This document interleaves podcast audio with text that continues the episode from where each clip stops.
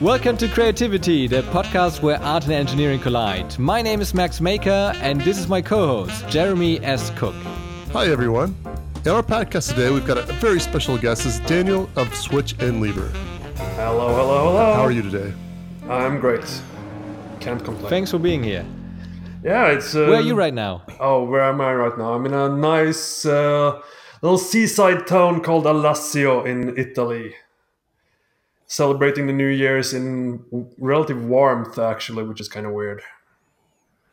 Nice, oh, that nice. would be nice. so, what are what are you doing in Italy? Uh, well, a while back, I, I uh, well, Jacko or Jacko whatever, as he's been known as well. You all know him. Uh, I joined up with uh, with him and the team of uh, the Maker Knife. So I've been spending some time in Italy, and I think I technically kind of moved here. And that brings us to the topic of this week's podcast, and that is that you went to China to source some parts, some switches and levers, you could say. so uh, we would love to hear, everything about your trip there. Uh, where did you go? What have you been doing there? And what did you experience? Oh, that that's not a small feat. How long time do we have? Oh, we, we can go on for hours. Um, well, I, I think you summarized it pretty well. Uh, we went uh, like the Maker Knife has been in in uh, not in production but in development for quite some time before I joined. So I joined shortly before the the China trip. So all the all the producers and manufacturers, assemblers, and everything was pretty much nailed down when when I joined. Um, but we went four guys to to Shenzhen in uh, China to basically oversee uh, the assembly and manufacturing and do quality control and make sure that everything was the, the way that we intended it to be quality wise and and uh, yeah to make sure that everyone got the knives that they were were hoping for. Uh, Wow, that sounds like uh, quite quite a organization. If you go there with four people, I thought it would just be one person, or that you could just do it over email, basically. I, I say actually we could have been more people if we were more people on the team because there was a lot of, of stuff that needed to, to be doing. It's it's it's not just overseeing manufacturing, but it's also all the parts are made in different factories. So you go there and make sure it's it's done the right way and to work a lot of, on on the communication as well. And and I think anytime when you go into a meeting to have more than one person there so you're not just alone it's it's always a benefit so you have someone to kind of uh, ballpark ideas with as you're as you're moving through the process mm-hmm. Sure. And is this your first time in China or being in the the Shen, Shenzhen? I guess is that yeah it's my first time in in actually it's my first time east of turkey i would say so it was quite the the culture clash And I'm sure. Shenzhen, why exactly that town? Why not Shanghai or Hong Kong or any other ch Chinese city? I actually asked myself that question. So I dug down into the history of, of Shenzhen. And basically, 40 years ago, that town was just a small little seaside fishing village. And then this whole economic overturn of China happened, and they designated the Guangdong area where Shenzhen is as this economic zone of some sort. And it basically created this multi-million city of just production it's it's completely insane if you go there people are producing things everywhere everything from these huge factories with clean rooms and everything to basically your mom and pop shop shops by the road with a cnc machine or a mill uh, in an open face garage out to the street making you small little parts it's Wow. Really? Did you So buy the- anything from such small vendors? Uh, not no not really. I think a lot of them actually make parts for other. Uh, like the, the, there is one small step in a production line, so they, they end up making hundreds or thousands of small parts that then go to another factory for for something else. so, so these guys that are open to garage? They're, not, you know. Let's just say, you know, you can't buy stuff from say eBay from them. They're probably that's almost like a cog in a factory that's made up of all these mom and pop shops that just kind of you know all the logistics trains go to the bigger bigger bigger and bigger facility and then it builds up to whatever whatever you want is that kind of That that kind of what's yeah, going that's, on that's kind of uh what I, I imagine. I don't have the full insight of how everything works, but but considering from what I saw and just how many of these there are, I doubt that just one one little mom and pop shop makes one thing and sells it. It's more like they're part of this bigger network, basically, of, of, of small scale producers. Wow, that's that's a that's really incredible. Well, what I find incredible is that this plan actually worked. That they make a special zone like this is where we make manufacturing, and it Yeah, actually I mean, the, it, it went over 40 years. They went from just a few thousand people to 20 million people. It's it's completely insane. so, what could you buy there? What, what are some things that, that you Um, sourced? Actually, let, let me split that in two. There are two kind of places. There's like the Shenzhen proper, which is kind of like the the city that's just beyond the Hong Kong border, and it's a little bit more touristy, and it's become known through channels like uh, Strange Parts, for instance, the the guy who made the um, the iPhone from parts, and he put a, a headphone jack in an iPhone Seven that didn't have it. So there's been a lot of like electronics parts tourism in a sense. So you can buy anything from just yeah electronic knickknacks to some tools, but it's it's mostly lower quality, I would say. And then if you go up mm-hmm. into like the more production areas of Shenzhen, you find these basically huge malls of again it's just small stalls with like one or, or two people working per stall. And they sell everything you can imagine. Everything from tools like electronic tools metalworking tools woodworking electronic parts of course and every sort of part and variant you you, you can imagine me being switch and lever i ended up filling my suitcase obviously with switches and buttons and all sorts of knobs and I've seen it on your Instagram. yeah, I, I think I, I, I tired out quite a few people on Instagram with my incessant posts of, of components. yeah, I, I noticed that you posted one picture It was twice. one picture twice? Just Oh no. yes, you did. How embarrassing. But I liked all those switches because if you've never bought any switches, you would be surprised how expensive they are if, oh if you yeah. buy them in the And West. So, some of the ones I bought were actually reasonably ex- expensive, but then when you look at it in a greater scheme, like how much would I have paid for that if I bought it in, in Europe and in the US, and it, it just doesn't compare. It's uh, it's so much cheaper to go there. And did you have any problems uh, moving it into Europe again? Nice. Stuffed in my suitcase and hope for the best. Yeah. well, I think it's it's okay to bring stuff in worth less than like 250 euros or so. yeah, uh, let's say for argument's sake that I was below that. Oh yeah, of course you were.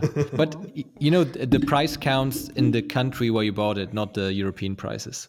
Yeah, uh, that is true. That is true. Yeah, because I did that w- once with DVDs I bought in Peru.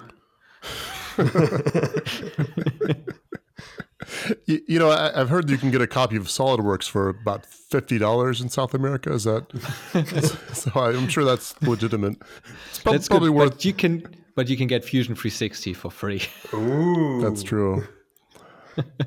that is that is true. I, I still can't believe that we actually get to use that software for free. Oh, it- I'm that's a- always waiting for the day where they want a lot of money. I think that's.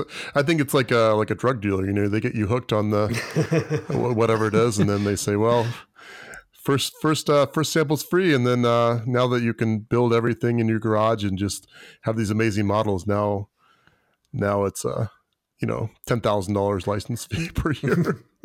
no, you know, honestly though, it's um the yearly license fee if you do want to buy it as a company, it's not it's not cheap, but it's you know compared to like SolidWorks or Pro Engineer or something, it's pretty It's- reasonable. It's, it's reasonable, yeah. Because like I, you need Fusion 360 for my work, but I only use it like two weeks in a in a year for work, and the rest is just you know for YouTube stuff and private stuff. Mm. I couldn't buy SolidWorks just to use it for two weeks a year. That wouldn't make any sense.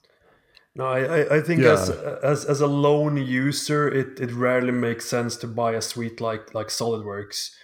But if you're working with like when I was actually employed in, in Stockholm, we were working with companies which had like dozens of designer working on uh, uh, on huge uh, machines with um, servers basically. So all the files were linked and everything. And then a suite like SolidWorks expensive as it is makes a lot of sense with all the features it actually has. So it's it's um, i think fusion is, is doing a, a lot of good just for the, the small time time user or the occasional user for that sense. Yeah, Yeah, that's but- true. But I think from the designing capabilities, it can do everything you really need to make a Oh, for product. sure. You know, um, it's obviously not as capable as SolidWorks or all the annexes and Mm-hmm. what is there. But um, like, if I wanted to design a full car with it, I think I could. Yeah. Yeah, probably. I, you know, I came from Pro Engineer. I used that before I used SolidWorks, or before I used um, Fusion 360. You know, I just I just started using that last year, and it's uh, you know, I guess you guys you guys are familiar with both probably, but it's you come from this paradigm in the more traditional CAD systems where you had to build the parts and assemble them, whereas Fusion's you've just got this whole assembly area that you just make it. It's that was very that was a bit a bit hard for me to get over at first, but I think it I think it makes I don't sense use once you learn. You don't use that? I, I don't even use it. No, I, I make separate parts and then I join them together in assembly. Mm. I, I don't like that designing everything in place. Yeah, Okay. likewise. Well, I, I didn't like it at first either, but then I, th- I thought you had to, so I got used to it. Well, you, you, you can use uh, SolidWorks like that as well. Essentially, start with an assembly and work your way to the parts and just make new parts as you go along. But I, I never never really liked that that way. I want to work on each part in isolation and then kind of put them together and see how it actually works together and adjust Exactly. adjust accordingly. Yeah, and, and for my product, I need them in isolation because I'm using the same part for multiple Mm, yeah, um, models. So I need to make sure it's exactly the same parts every time. Because Hmm. if I make a little change by accident, um, it will mess everything up. Yeah. So uh, how how do these companies work in China? Um, how, how do you even find them? Because you said everything was set in place before you went there. I think that that's actually a better question answered by Jaco and uh, David, who is the other guy behind the the Maker Knife.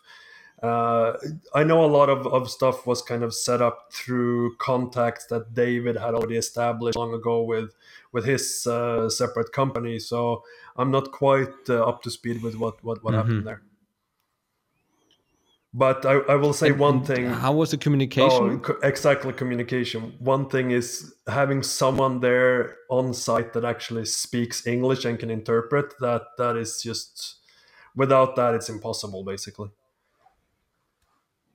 Okay, wow. it's uh, the, Really, that's that's a little that's probably a little discouraging for uh, some people listening to this. But well. I mean, it, know. it, it is what it is. Com- I I would say the biggest challenge of, Yeah. of everything in this manufacturing process has been communication of making sure that what I am or we are expressing that we want that that is exactly what they understand that we want as well. And uh, I mean, always when you, when you're when Sure, you're crossing sure. language barriers, there's going to be some some level of confusion going on. So, does anybody on your direct team ha- speak Chinese by any chance, or is it you have to have a Uh, un- translator? unfortunately, not. We had a contact uh, there who who uh, helped, but uh, we found out this really nice, like you know, Google Translate has this thing uh, for the app that you can talk into, and it actually speaks back the language you want to translate into. oh, There wow. are devices like that. You can you can buy an actual device that just does that. So we bought one of those to to help us. Help us uh, translate. so, so, so did you machine buy did you built buy it in did you buy it in Shenzhen from a guy from an o- yeah, open exactly. market from an open garage? not from an open garage, but but from from uh, uh, electronics market there. Uh, it it the, oh, you, you actually did buy that there. we didn't know it yeah. existed Oh, bef- okay. before I we, was- was- we, we went there. Jeremy, can you move a little bit away from the mic, just a bit? Sh- sure. No, my my uh, That, how's that's that sound? better. Okay, Yeah, that's better. Sorry. Um, sure. and those those devices, they, So they were actually they were pretty Yeah. pretty awesome. Even though they made the wrong interpretation, the the voice to text wasn't always uh, super accurate to some hilarious consequences. So so what what was the most hilarious? Um, what what what happened? Can you give us it, an example it of that? depends on how PG rated you want to keep this. Uh, Like you know, mostly PG, a little PG yeah, thirteen. I, I, I would say it when it made errors, it tended to err on the side of R-rated uh, stuff. Unfortunately, uh, we, we ended up unfortunately insulting people. Of course, they understood it wasn't what we wanted to say, but but uh, there were a few f words and genitalia mentioned. That's all I'm gonna say. I, I have this feeling that Chinese language is very, um, you know, picturey in, in describing things.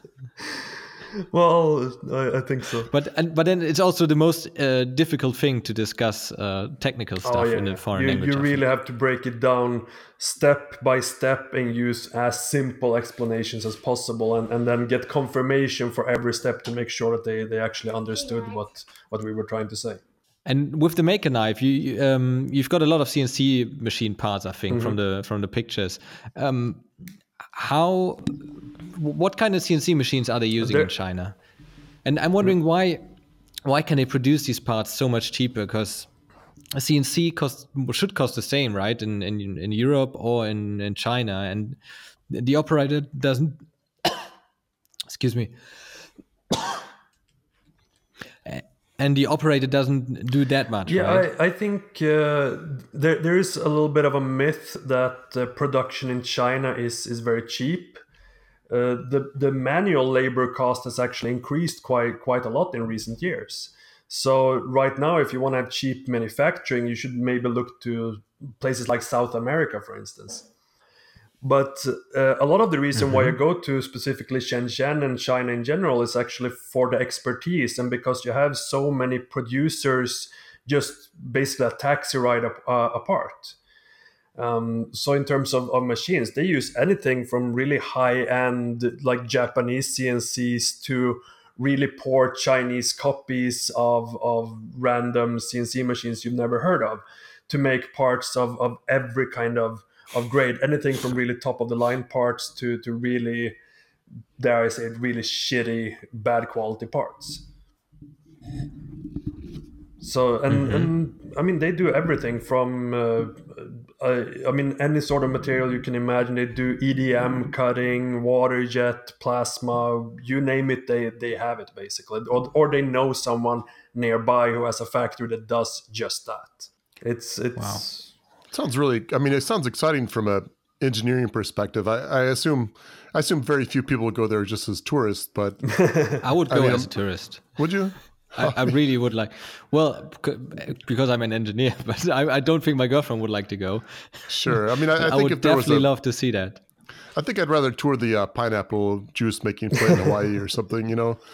But uh, that's no, I, I would enjoy it too. But yeah, as you point out, I, th- I think my wife would probably probably like going somewhere yeah, we can do the guys trip there. yeah, you, used, right. you used to have to work in some sort of business related uh, trip thing to to actually go there and then spend a few extra days just exploring the markets and everything.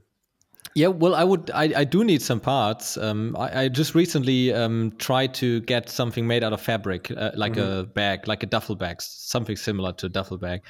And I tried really my best to find some sources because I know in Turkey they do a lot of mm-hmm. production of fabric um, because you know the Turkish people they tend to speak German uh, much better than mm, the Chinese people. True. And I couldn't find a single company I, that I would may do have a, a really good connection nobody. for you there actually.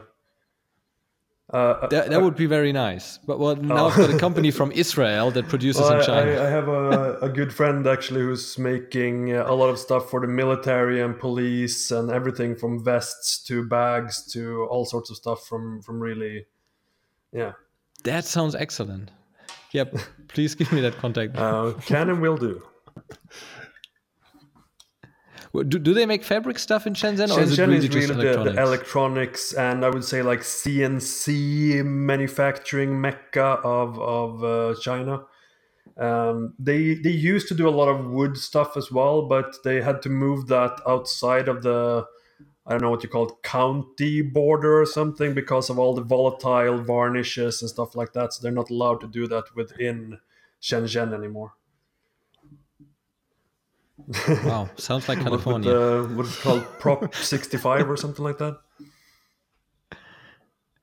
Yeah, I think you have to do an environmental oh. impact study. And, some, and, and every, everything that potentially can cause cancer needs to be labeled as such. Yeah. Oh like yeah, no, powder. it's it's ridiculous. You know, I get some get some uh, O ring. I get some O rings from California, or not from California. Anyway, I just said th- these O rings might cause cancer in But California. only It's like, only in this is California. actually a little bit disturbing. only there. I- Yeah, I was like, like should I be using these or, or not? But I, I think people just kind of ignore the warnings now. I mean, because, it, when- you know, yeah, I, I hope the O-ring wasn't for your kid's water bottle. no, you know, I, I think I actually bought the O rings before I had children, so maybe they're maybe they're all uh, dry rotted by now. I don't Uh, know. I actually saw when when I was there during Maker Faire last spring, uh, a yoga studio that actually had to have that as a label on the on their door that uh, materials within these premises are known to cause cancer to the state of California. yeah, the, the whole studio. that- That can't be no, good I'm, for I'm, business. I'm sure. I, I wonder what they put on. I wonder what they put on cigarettes there. Probably, probably nothing good. I guess It's, it's amazing how much the cigarette consumption went down here in Germany. When I was still at school 10 years ago, like half of my classmates were smoking. And nowadays, um, they, yeah, they it's don't anymore, likewise in. Sweden. It's it's just in the last like 10, 15 years, it's been a dramatic change. Hmm. Yeah, I, I don't really know. I work for myself, don't so meet I, people? I, uh, I don't smoke, so I don't meet people. Uh, no, it is it is funny though. It's it's like here, which I probably think it probably is is there as well. You know, the people who smoke. You last last job at a big factory I had, people who smoked, they had to go outside, go across the street, and then stand on the other some other piece of land to start to smoke. It was just it was ridiculous, and it was just kind of it was just so inconvenient. I mean, not not only are you, you know, is it bad for your health, but you're also having to, you know, walk an eighth of a mile. Maybe so not I a guess bad maybe thing. maybe it all maybe on on the uh, yeah. So you're getting some exercise, so maybe it's it all cancels out. And But I think it's it's good for communication because you know you, you always get five minutes of small talk with somebody. yeah. So yeah, it's um, you know, I guess our health health lesson today on the podcast is. Well, a little mixed messages here, but I, you yeah, shouldn't where, smoke. where, where, where, where uh, the mask, the dust mask. Where does- Did, did you do any recreational stuff in where you, while you were in Um, Shenzhen, well, or was a it just little work? unfortunate thing happened while I was in Shenzhen. It was basically just work. We took uh, a little bit of time off to go to the markets when we had uh, uh, ability to, but um, we we decided we were going to stay a little bit longer. So we went and uh, was to Hong Kong to extend our visa. And unfortunately, I was not let back into China. Mm-hmm. Yeah. well, why not? What's the reason for that? Uh, the- the- what have the Swedes the, ever the done? Swedes are an amazing people, and we have done nothing wrong ever. Uh, but well, s- same with the Americans actually, and and uh, no, the, the problem was uh, because I mean we talked about Turkey before, and uh, unfortunately they have some weird rule that if you've been in Turkey more than ten days, according to your passport stamps, you're not allowed into China. Uh, if you're a Turkish citizen, that's completely fine. Wait, but like- if you've like- been as a tourist in, in Turkey for more than 10 days, you're not allowed into China. Well, like like ever. I mean, so Uh, you can well, no I, longer. I, I think or it's, is it's more until I get a, a new a new passport, basically. It, it's all sol- sounds really solvable, strange. but it was a little bit of a oh. May- Maybe you were Uh, just no, supposed it- to pay the, some the money. thing is, I, I, I tried a lot of, of different ways, but I was denied to even apply for a, for a visa. oh, Yeah, and well, I was That stuck in hurt. Hong Kong for a week, uh, only being able to land like. like is, Edward is he in Hong Kong?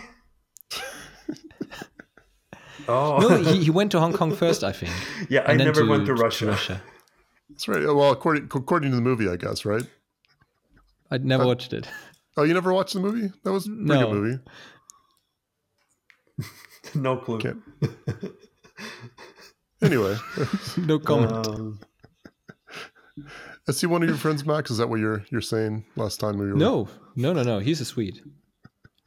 Yeah, th- there are only like Daniel's three brother. people in Sweden. Wait, what? S- Sno- I- I No, I- Snowden. no, I'm talking about missed Julian. Assange. Ah, I Oh, okay. Yeah, messed yeah, that up. Like, I'm pretty sure Snowden's an American, Oh. but Yeah, and and I guess he's in Julian Russia Assange, now. Isn't he? He's in Ecuador, yeah. South African and then Dutch somehow. Oh, No, they're, that's they're Elon also Musk. confusing.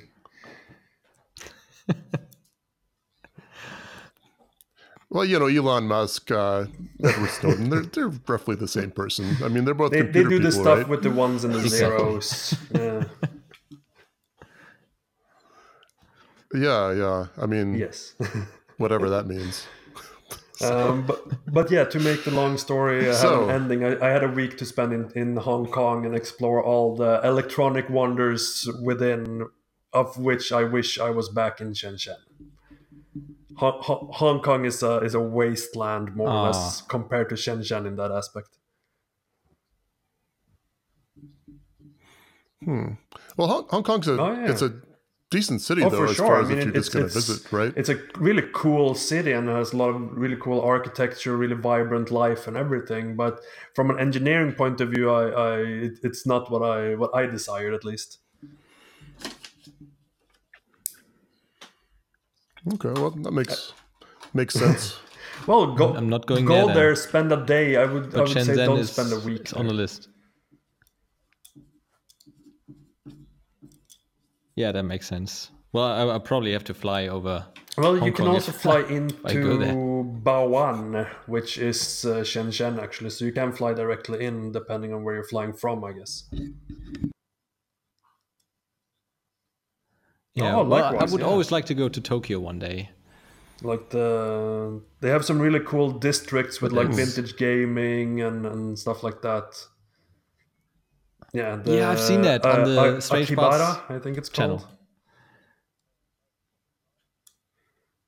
Oh, you even remember the name? Wow. Yeah, that sounds But I guess sounds like China's fun. a little bit uh, cheaper as a trip. So now you sourced all the parts. Are they shipping them to, to Italy or are you shipping from there straight to? Uh, most of the How- how does stuff the we, distribution we work? uh, partnered with a forwarding company basically. So they take all our packages, they they slap uh, shipping labels on them, and basically ship them off to to wherever all over the world. Um, some will be shipped from Italy as well. So we have basically a bulk shipment which will come here, and then we'll we'll package it here and send it out uh, mainly to to European people. Um, and um, yeah, and so, some some sense, other yeah. stuff. So so they'll directly send the stuff.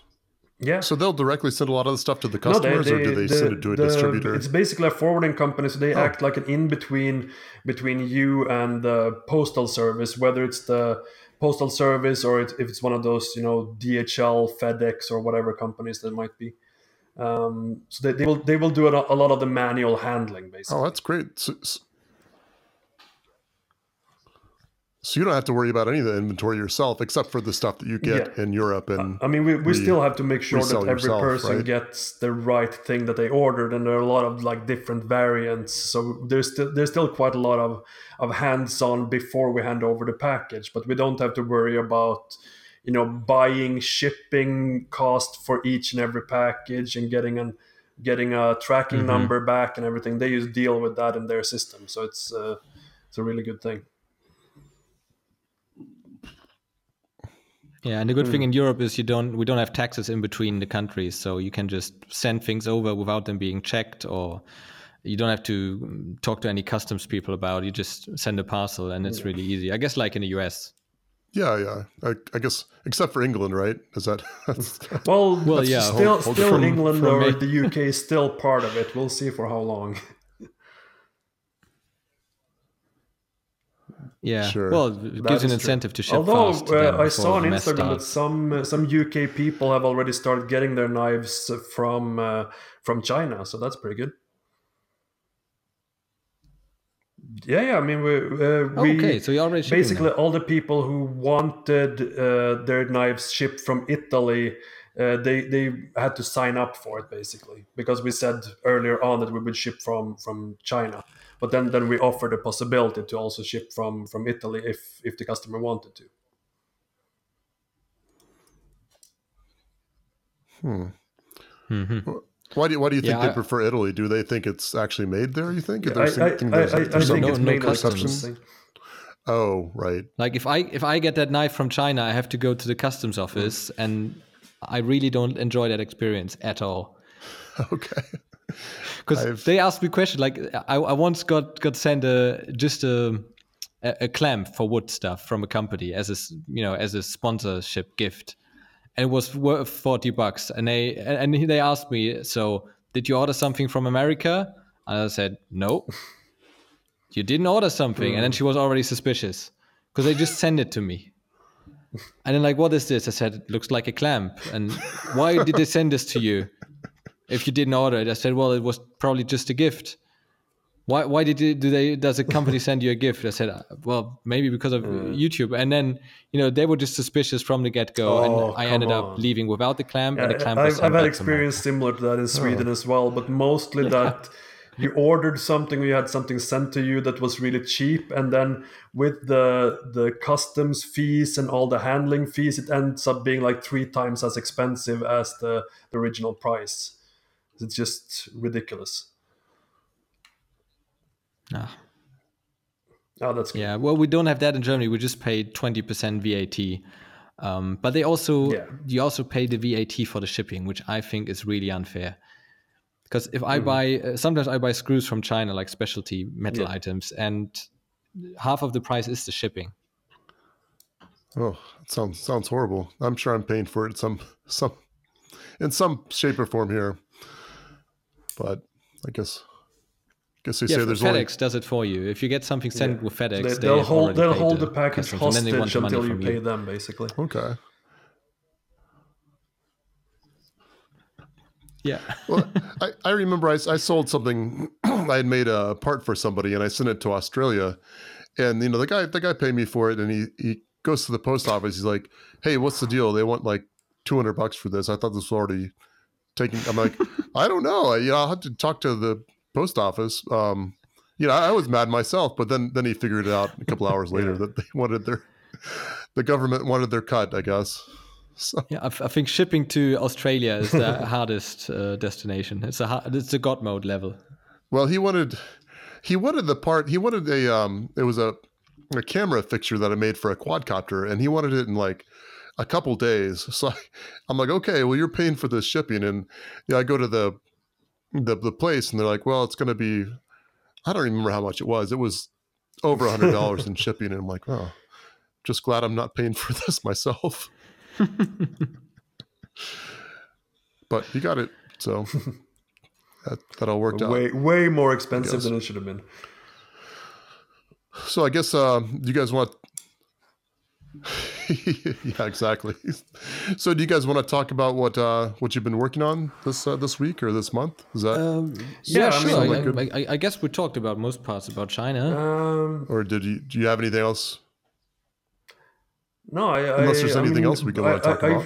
I, I could say like to to wrap it up, like by and large, it was a a really good experience, and and I mean, there's always a lot of talk. i- i- Uh, I've seen, especially in my own YouTube comments when I've reviewed stuff from China about like how poor quality stuff from China is, and I would say that they are some of the hardest working people I have ever Oh, met, that's- and that's not the, true. the stuff. I mean, you'll see when when you get the maker knife, just to what kind of quality they work at. I, I think that the myth of poor Chinese uh, products are should be killed. Not to say that there are none, but I mean that everything from China is crap. I think that that's a myth that should be killed.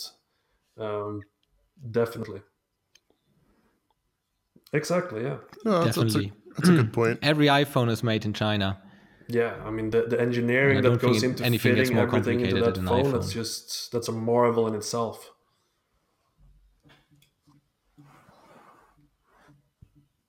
Yeah. Yeah, But, a- but I wish we, we could get, you know, Hmm.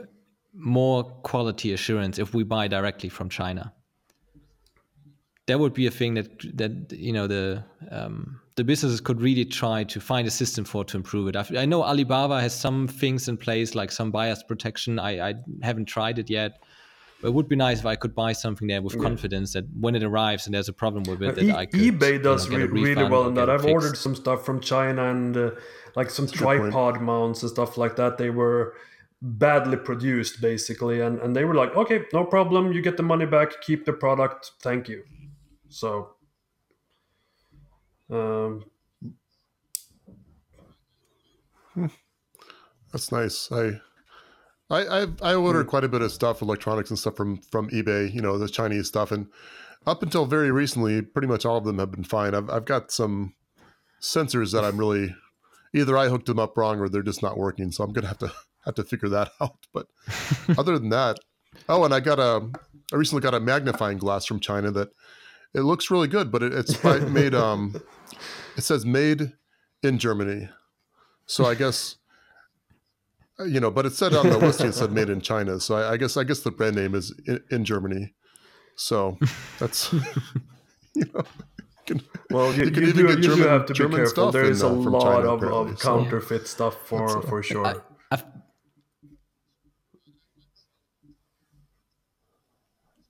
Sure, I, I felt slightly guilty buying it because I was certain.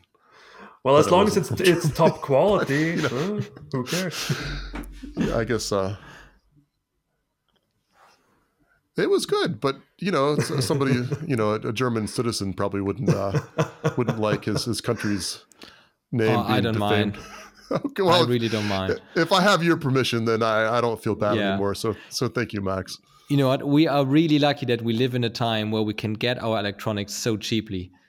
Like whatever we need, we can get it with Amazon Prime within a few days for a really cheap price. Imagine 20 years ago, how would we do all this electronic stuff without Arduino and uh, you know stuff being available, not in Oh, bulk but for individuals? Oh yeah, it'd be terrible. I mean, you know, I think, you know, projects now, you know, 10, 20 years ago, if, if I used an Arduino type board on something, I'd have to, when I was done with the project, I had to rip it out and, you know, basically destroy it. But now it's like, well, this thing costs $2. I can just leave this project on my shelf and maybe I can show it off to whoever comes over. You, you know, I don't have to Yeah. be quite so cheap about things. yeah, exactly. so, And I, I think most importantly, you don't need like an engineering uh, degree to to put together something with Arduino. It's become a lot more democratic and accessible for for everyone, from hobbyists all the way up to, to the master engineers. Uh, that's what's so so amazing with the, the last developments. Yeah. yeah. That's true. I'm so glad that I had to learn Arduino for a university project because I think I was one of the only ones that actually was forced to work with Arduino from my course. And it opened up such a huge world of possibilities now. Now I can actually, you know, do customer work, engineering work with electronics in it that is programmed by me and make money with it, which otherwise wouldn't be possible without Arduino. Sure, sure. It's um, de- definitely true. It's a, a great, uh, you know, it's, it's- I agree. I'll just say that. Yeah. We should all donate after the show to Arduino. yeah, we should. Um, I think. Wait, do they even take donations? Or we should buy a board. Well, gen- their, their genuine- website is full of uh, please donate stuff. Okay, well, uh, donate to Arduino. Um, that's well, go. Well, well, do you want to you want to talk about what you've been working on? That seems like a good segue yeah, into sure. that. Daniel, what have you been working on this week? Yeah. Uh, what I've been working on is catching up sleep from China. Nah, I'm kidding.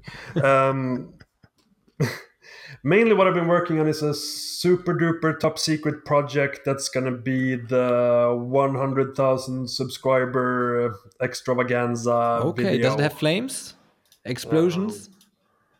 Uh, it will have uh, flames. There will be cats. There will be some cussing and screaming. um, there will be uh, freezing ice, cold temperatures. There will be explosions. So, Sounds like a Mythbusters episode. So yes, So you said it's you said it's top secret, but can you go, just go ahead and tell us what it is? Is that for the audience? Is that is all right? uh, there is a there is a saying that uh, there is something that is uh, more powerful than the sword. I think the pen is mightier than the sword. He's going to he's going to Twitter. So it has something to do with Okay. I'm gonna bring a lot of explosives to Twitter. No, that's, that's it. um, no, we've got to edit this podcast. Uh, well, that's great. Well, when when when can we expect to see that? When when uh, I assume you'll put that on your page at some point. Is that uh? yes, um, I'm I'm hoping sometime during January, but it, it depends on on a lot of other stuff um, that I got going. Okay, well, we're great. looking forward to it. Yeah, Um, definitely should be. should And be any awesome. more products uh, from the Maker Knife uh, company, I guess, or Jacko. Yeah, um, I mean the uh, the Maker Knife should not be the end of of the the Jacko Enterprises product development. Let's let's Oh wait, put it like that. the, let's see the what pen the is future has to mightier than the sword. Are you making a Maker pen? Okay. No. Are, are, are you making uh, concealable? You know, like a twenty-two little rifle, pen rifle? Is that? That's probably Not, illegal. not, not in Europe. I think that would tec- technic- technically be illegal. probably so illegal no. in Florida. I was going to say Florida, but United States. it's not a might you know, not these, be. the- these Nerf gun modifications, I think most of those uh, I couldn't even do here in Germany because it's, you know, shooting something through a barrel. That must be illegal. So, so that being said, Max, what have what have you been working on? Oh, I've been doing a whole lot of work, uh, just finishing up stuff for my business. You know, sourcing parts, as I said, from China over Israel, like some uh, cloth stuff. Uh, I'm working with uh, Easy Ground a little bit more to make another video for them uh, with the epoxy flooring, and Oh yeah, that turned Uh, out yeah. beautifully. Uh, oh yeah, oh yeah. But now we've got a bigger garage with eighteen thousand square meters. No, eighteen hundred square meters. So that's one hundred times my garage. Um, and I hope I can make a deal with them to, you know, sponsor that too. Yeah, the, the first one turned out beautifully. on. So hopefully the next one will. I, oh uh, yeah, yeah. I, I think I learned a lot uh, from that first first attempt. I actually I actually coated my garage too, but um, the way I did it was Oh. I had somebody come over and, and do it for me. So it, it, Yeah, and it also it's- turned out well. You know, painting your garage floor is really good fun. It's one of the most enjoyable projects I did. Uh, well, you know, I, I, wish you know if I'd seen that video before I had it done, I might have considered doing it myself. But uh, you know, to each his own, I guess. Yeah, and painting the floor is easier than painting the walls because it doesn't drip. That's that's true. Yeah. Oh, and I built the belt sander last week, uh, which is up and running. Ooh. Uh, really, really fun project as well, and really easy and cheap. Like I just paid, you know, the motor from eBay for 22 euros, and it's an old uh, Russian motor, still works, uh, and lots of scrap from the workshop and some skateboard wheels. So I can recommend, recommend anyone building a belt sander.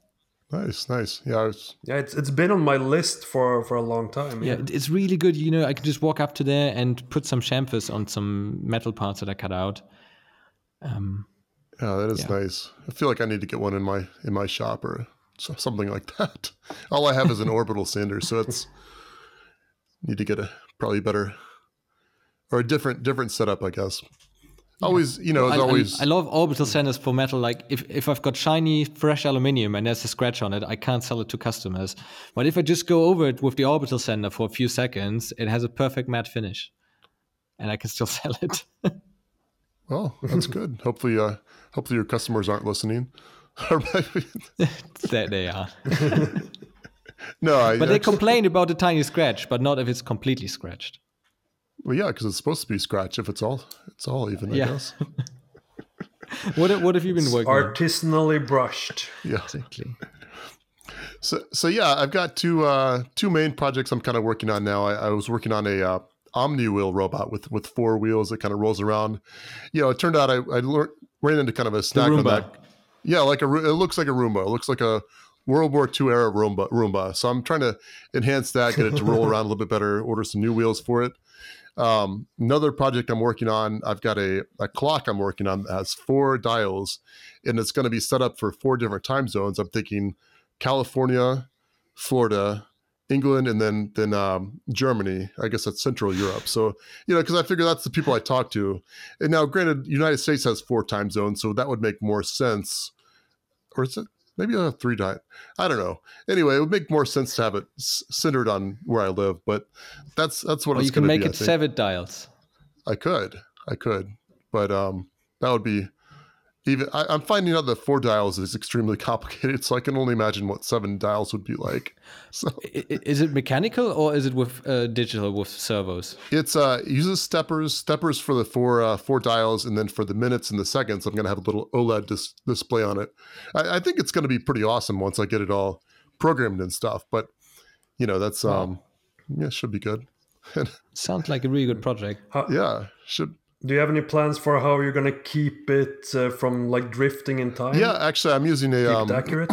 originally, I was going to use like an ESP module, 8266 module to get a network time, but then I found I was like, you know, this project's going to be too complicated anyway. I'm, I'll leave that for maybe step two.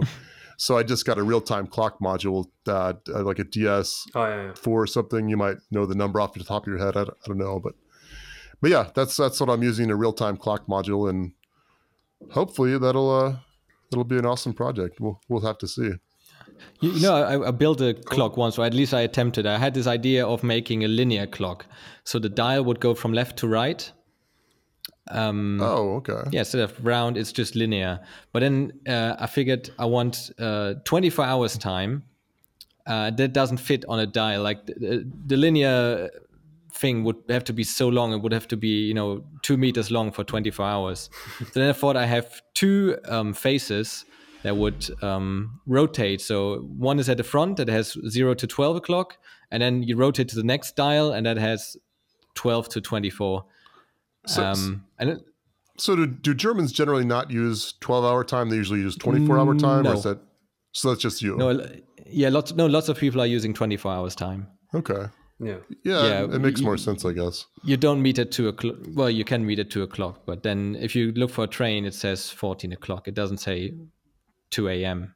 or 2 p.m. or whatever that is. Sure. I mean, yeah. I you Yeah, that- I think uh, conversationally we use uh, two, three, four o'clock, whatever, but we don't say at sixteen o'clock. But, Yeah. but when you read out time, it's it's always in the twenty-four hour mode. Yeah, basically. exactly.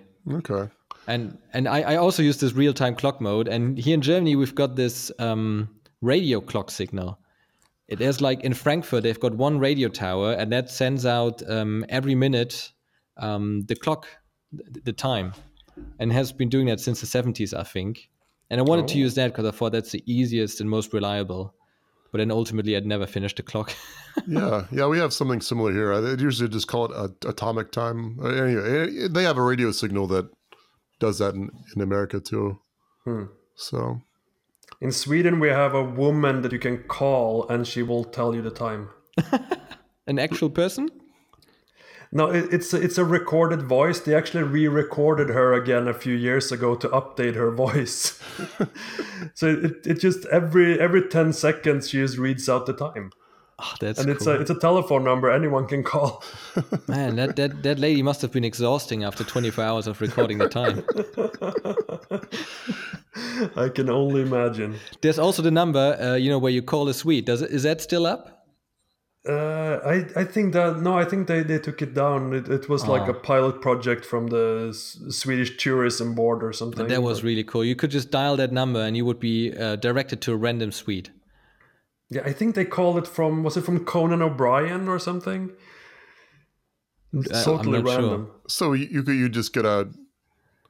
I mean, that sounds kind of annoying, actually. I mean, if I lived in Sweden and people were just, "Hi, I'm. uh Are you from Sweden?" and they say, Well, Yes, yeah, but I they're, am. they're like, how many million Swedes are there? Like 10? Yeah, you, you had Five? to, you had to sign up for it as well. Ah, you had to sign up. I thought they.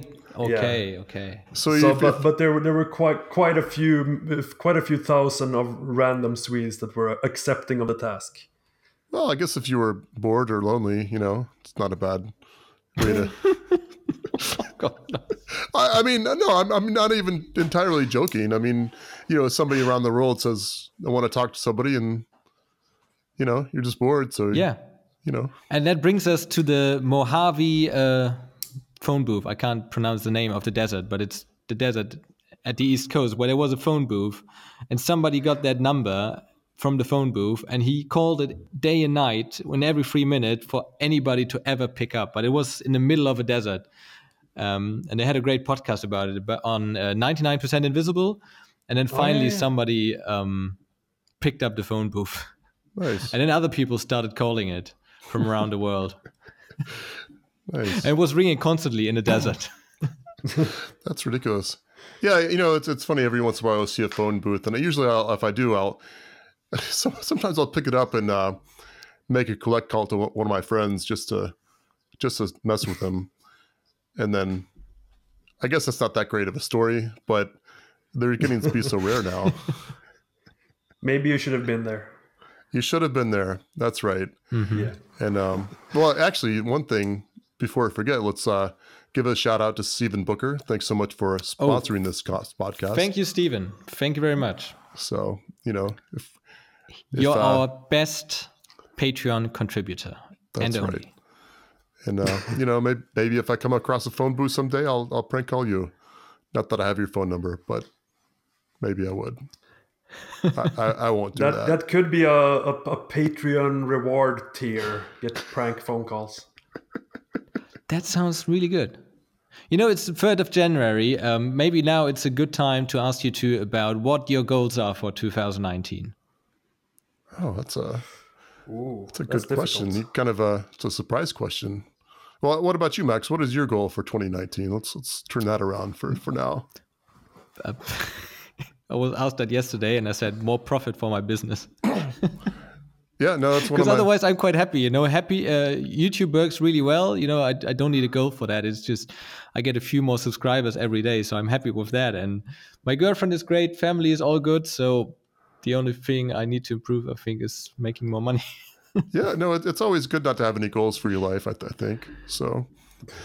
No, I'm just just you know, it sounds really hollow that I want to make more money, but I'm happy otherwise. So there's no need for improvement there. no. That that's great. I, I I'm uh, obviously kidding. Um, I mean, myself, I'd obviously like to make a little bit more money from my business, uh, but everything generally seems to be going pretty well. I, I can't complain too much. I guess um, I guess my goals are very similar to you, Max. A few more subscribers on my YouTube page, uh, Twitter, better business stuff. Um, you know, obviously, uh, I guess I should say, uh, I guess I should have some personal goals and such, which I suppose I do, but those are pretty much personal, right?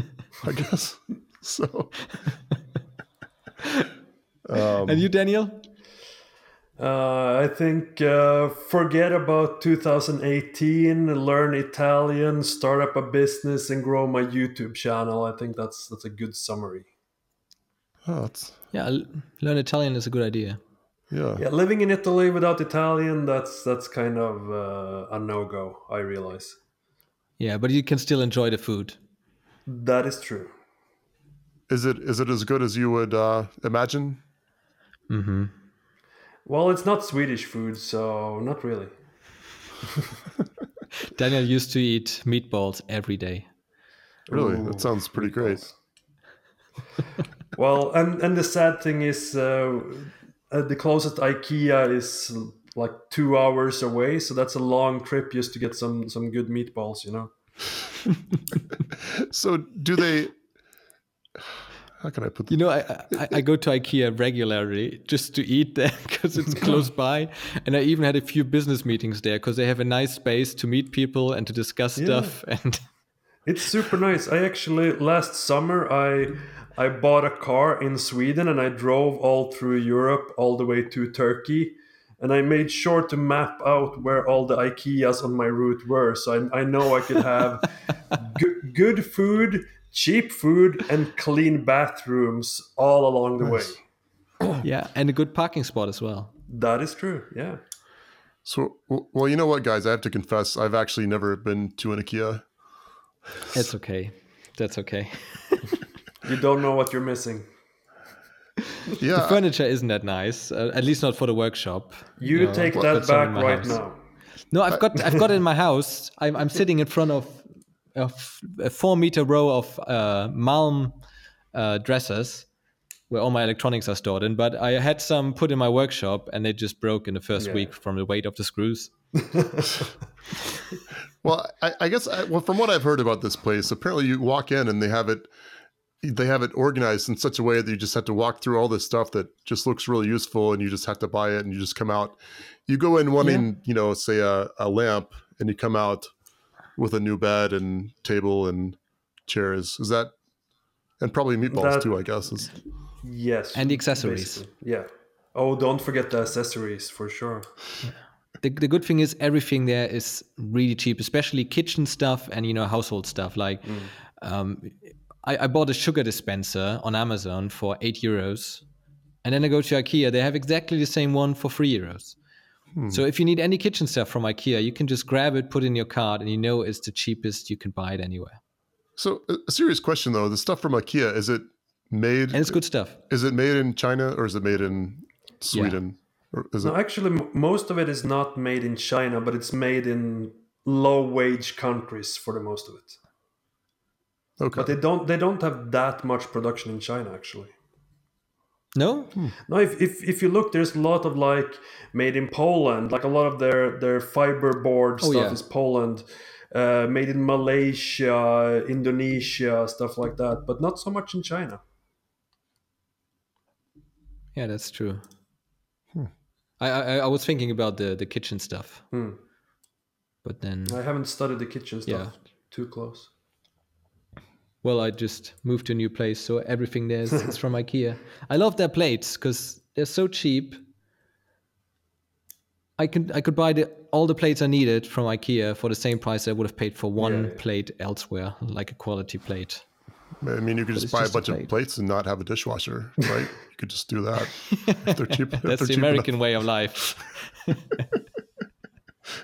Remember when I was eating in America and we were in Central Park, like at the corner of Central Park, there's like a gallery downstairs in the basement, and it's like a food plaza. And we, it's like you put stuff in a plastic tray, and then it gets weighed at the end, and then you just pay by by the mm-hmm. weight of the food.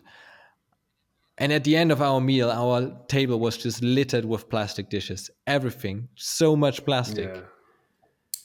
Wait, where was this exactly? I've... Southeast corner of Central Park. In in New York, you mean? In New York, yeah. Okay. Hmm.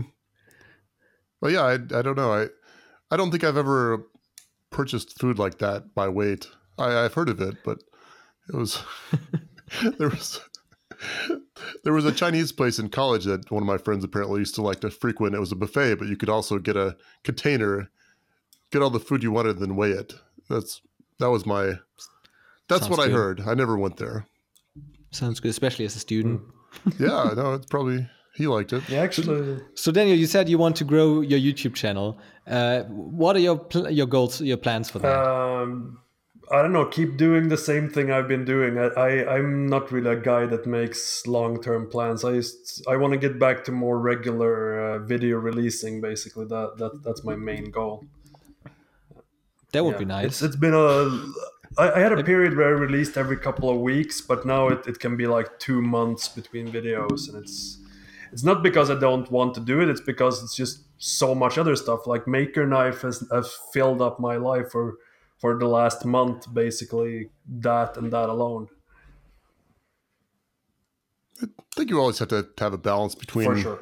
I mean, you just can't always, you know, work and YouTube and you know quality versus quantity. I mean, you could certainly you could release something every week if you wanted to, but it just wouldn't be as wouldn't be as good. I wouldn't think. Mm. Yeah, I think so too. Yeah, I, I have this kind of um, rhythm where I, I get inspired and I can work like possessed for a month or two or three or whatever. But then there's long stretches of I don't I don't have the motivation to do anything, and that's a really hard balance because I know that the the, the um, the way to grow your YouTube channel is to be consistent, right? Not to have these spurts now and then. It's a really hard balance sure. to learn. Well, I mean, you're up to you're up to 100,000 subscribers. So that's you know you're doing something. Yeah, right. but over over would... five years, so it's not a quick grow. Sure. Well, you know, you get the slow and steady wins the race or whatever they say, I guess. Well, but then Jacko has like a, Yeah. half a million. But he's been hovering around half a million for like the last half year or so. It's like he gains a few hundred, he loses a few hundred. So I'm, I'm, I'm Really, yeah. he If, loses. if if you look at his growth chart, uh, I mean, it's going up and down, up and down, up and down, just a little bit. So I'm waiting for like that next little spurt that just shoots him into the millions, but it, it, it just doesn't happen. I don't know what, what's what's going on. Hmm. Hmm. Well, maybe he has got this these some really outrageous movies um, that are really, you know, like a MythBusters movie with lots of explosions hmm. and stuff going on. And then he's got a normal video that maybe is not that interesting. Yeah, I, I think it attracts two different crowds basically, and, and neither crowd likes the other type of video especially much. So it's it's a little bit of a of a dissonance between them. I think. Yeah, but and that's what I thought. Uh, his name is perfect. like Exactly, Jacko, yeah. whatever he can do whatever Exactly. he wants on his channel. That's I, really, I notice good. whenever I do something that's that's out of uh, out of my norm, people are just hate it through and through, hate it, which I, I I find kind of funny because I do stuff that I like to do. I don't do stuff just because I think people will like it. But it's it's just so interesting to see how quickly Yeah. people flip because it's not the video that they es- expected it to be, right? Yeah. Oh, I think I think that's other balance people have to find. You know, are you doing this to be consistent or for for the people? Or are you doing this for you? You know, it's. I think um I mean, it, if I don't know. Or are you doing some mixture? if I was guess? doing it only for for money, I would put you know do the most viral crazy thing with the most outrageous thumbnails and everything. But but then it's the question: is that the kind of of Yeah. YouTube maker that I want to be? And obviously not. No, you got to live with with the stuff you do in life, and I want to do a job where I can be proud of the results that I'm making, um, and I couldn't be that with Yeah. with clickbaity stuff. I think for for for my part, it's like without being too somber, but if I would die tomorrow, uh, sure, I want people to delete my Facebook and stuff, but I, I like the, the the YouTube. I'm actually proud of leaving as kind of a legacy for the world after me. Yeah, yeah, very true. Yeah, there you go. So, well, it's been a been a real pleasure talking to you, Daniel. Likewise. and uh, you as always, Max. It it really was. Yeah, Ah, thank you very much, guys. Yeah, Glad to be here. Yeah, Yeah, and if you enjoyed this podcast, please subscribe to it and also consider paying us, you know, a buck per episode on Patreon. That would be really nice and helps out. Um, and if you want to um, find more about Daniel, you can find him at Switch and no wait. yeah. Where can we find you, youtube.com slash switch and lever or switch and lever on instagram or wherever you see the words switch and lever combined it's probably me Nice. And if you haven't bought the Maker Knife Uh, yet, where can you buy it? makerknife.com or you go to kickstarter and you search for maker knife oh god that that was But that was buy my it from salesman voice coming makerknife.com through. because Oh, Kickstarter sorry, gets a commission. Head over to Kickstarter and push that Maker Knife button. Only available for two more days, or probably more, it- much much longer. That was I'm sure. that was Bob Oh yeah, the, wasn't in it? the Yeah. hands of a maker. That's that's Bob Claggett. And how about you, uh, Jeremy? Where can we find you? So yeah, I guess the biggest thing I'm on YouTube. Um, Jeremy S Cook is my channel. If you want to just search for that, and um, on Twitter I'm at at Jeremy S Cook. So that's where you can find me. Or if you want to shoot me an email, it's info at jeremyscook.com because that sounds more more um, mature That's than what hi, we do in Europe. hi at jeremyscook.com. But either one will work. And um, what about you, Max? Where can we find you? On YouTube, of course, uh, Max Maker. That's my channel. Uh, green logo, and yeah, we make maker videos. Electronics, woodworking, steel. Same as Jeremy, and similar to Daniel as well. Yeah, that's right. Thanks for listening, guys, and we'll see you next week. And thank you, Daniel, Thank for you for being our guest. It was Yeah, really nice. Thanks so much. bye bye. Bye bye.